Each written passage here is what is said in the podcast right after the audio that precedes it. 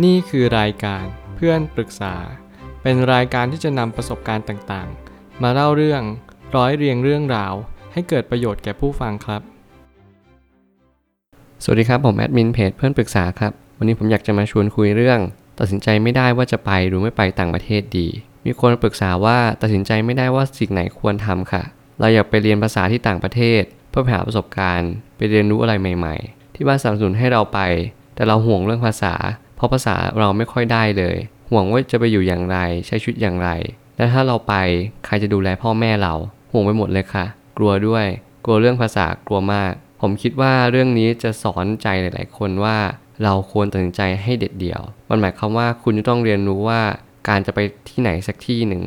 คุณจะมาห่วงทุกอย่างไม่ได้ คุณจะต้องห่วงอนาคต หรือคุณจะห่วงครอบครัว คุณเลือกสักอย่างหนึ่ง มันไม่ใช่เลยนะที่คุณจะต้องมาห่วงทุกอย่าง เพราะว่าอะไร เพราะว่าทุกครั้งที่คุณห่วงทุกอย่าง มันกลายเป็นว่าคุณไม่สามารถที่จะห่วงอะไรได้เลย คุณจะห่วงตัวเองด้วย คุณจะห่วงครอบครัวด้วย มันพาลวันพาลวนกันไปหมด ผมเชื่อว่าการที่เราเลือกสักอย่างหนึ่งในชีวิต มันสะท้อนความจริงข้อหนึ่งว่า เราต้องตัดสินใจอย่างเด็ดเดี่ยว และเด็ดขาด เพื่อให้เรารู้ว่าเราต้องการอะไรในชีวิต ผมเลยตั้งคำถามขึ้นมาว่า เรื่องนี้ขึ้นอยู่กับตัวเราเองทั้งหมด เพราะหนทางนั้นเราเป็นคนเลือกเองทั้งหมด เมื่อไหร่ก็ตามที่เราตัดสินใจเลือกเดินและอย่ามองย้อนกลับมา ผมจะใช้วิธีนี้เมื่อในการตัดสินใจในชีวิตมันเข้ามาหาเรา มันหมายความว่าเราต้องตัดสินใจแล้วนะ เราจะไม่มีโอกาสที่เราจะมองย้อนกลับไปแล้วว่าเราอยากจะกลับไป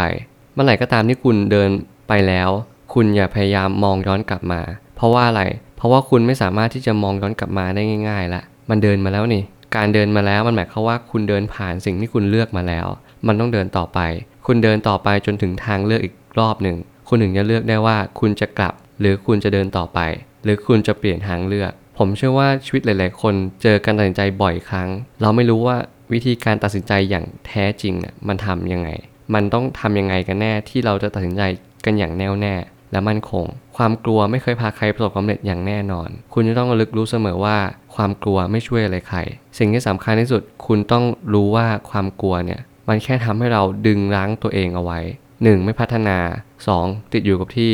3. ถอยหลังอีก ผมเชื่อว่าการที่เราไม่พัฒนาเนี่ย มันทำให้เรารู้สึกว่าเราไม่อยากที่จะไปไหนละ เราอยากจะอยู่ใน comfort zone comfort zone เนี่ยมันดีมากเลยนะ มันสบายมากเลย แต่มันกลับกลายเป็นว่า เราจมอยู่กับที่เดิม เราไม่ได้ไปไหนหรือเราก็ไม่ได้ไปข้างหน้าด้วย เรื่องที่บ้านก็ส่วนของที่บ้าน แต่ถ้าเรายังเป็นห่วงอยู่ เราจะไม่สามารถทำอะไรได้เลย คุณจะต้องระลึกรู้เสมอว่าที่บ้านก็ปล่อยเขาไปครึ่งหนึ่งบ้าง เราดูแลเท่าที่เราดูแลได้ และบางครั้งเราไม่สามารถดูแลได้จริงๆนะเพราะทุกคนก็ต้องดูแลซึ่งกันและกันอยู่แล้ว หมายความว่า เราไม่อยู่เขาก็ต้องดูแลกันมากขึ้น เพราะว่าคุณอาจจะมีส่วนสำคัญในครอบครัว พอคุณหายไปเขาก็ต้องทำหน้าที่แทนคุณ ซึ่งผมคิดว่าตรงนี้มันคือการปรับตัวด้วยนะ มันไม่ได้หมายความว่า เฮ้ย เราไม่มีโอกาสที่จะได้ทำอะไรเลย เพราะว่าคุณไม่อยู่มันไม่ใช่ แต่ผมมองว่าการที่คุณไม่อยู่มันทำให้เราทดสอบการปรับตัวด้วย มันหมายความว่า พ่อแม่คุณอาจจะปรับตัวมากขึ้น คิดถึงคุณมากขึ้น โทรหา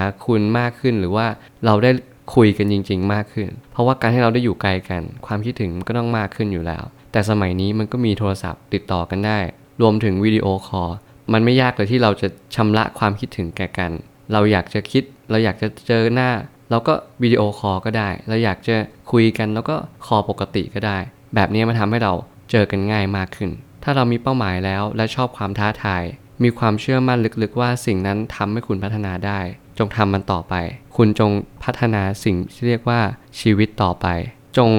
เดินต่อไปในท่ามกลางเป้าหมายนั้น คุณอย่าหยุดที่จะพัฒนาตัวเอง เป้าหมายเป็นสิ่งที่สำคัญมาก เป้าหมายจะบอกคุณว่าคุณเดินมาถูกทางหรือยัง จนกว่าที่คุณจะตระหนักรู้ว่า เฮ้ย เรามาถูกทางแล้วนะ เดินต่อไปอย่าหยุด เดินจนกว่าที่คุณจะรู้ว่า คุณไม่ไหวจริง ๆ แล้ว คุณรู้สึกว่ามันไม่ได้อะไรจริง ๆ มันไม่ได้อะไรในที่นี้หมายความว่ามันได้แต่ความทุกข์ มันไม่ได้ประสบการณ์อะไรเลย คุณไม่มีเวลาว่างแม้แต่คุณนั่งมาขบคิดด้วยซ้ำหรือคุณคิดว่า การที่เดินมาตรงนี้มันผิดพลาดจากสิ่งที่ตั้งใจเอาไว้ ผมไม่รู้ว่าคุณตั้งใจอะไรไว้ แต่จงทำตามสิ่งที่ตั้งใจไว้ก่อน ค่อยๆคคิด ค่อย ๆ พิจารณา แล้วก็ค่อยตระหนักรู้ คุณจะรู้สึกว่าเออชีวิตมันได้เดินทางผ่านตรงนี้มาแล้ว และคุณจะเข้าใจ หลายครั้งประสบการณ์อาจจะได้หลังจากที่คุณกลับมาจากประเทศไทยแล้วก็ได้ มันหมายความว่าคุณไปต่างประเทศแล้ว และคุณไม่รู้คุณได้อะไรกลับมา แต่พอคุณกลับมาประเทศไทยคุณนั่งมาคิด ทบทวนประสบการณ์ที่คุณผ่านมาว่ามันเป็นยังไง ผมใช้คำว่าเราทบทวนเหตุการณ์ที่ผ่านมา นั่นแหละคือประสบการณ์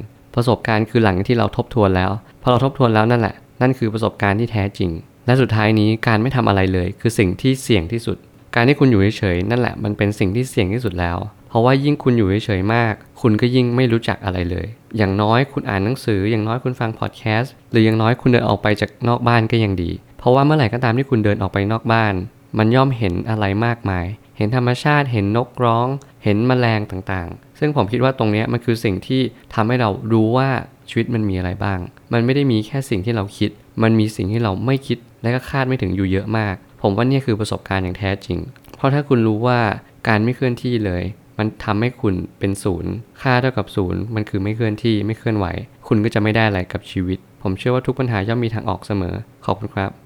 รวมถึงคุณสามารถแชร์ประสบการณ์ ผ่านทาง Facebook Twitter และ YouTube และอย่าลืมติด Hashtag เพื่อนปรึกษาหรือ f r ร e n d Talk ด้วยนะครับ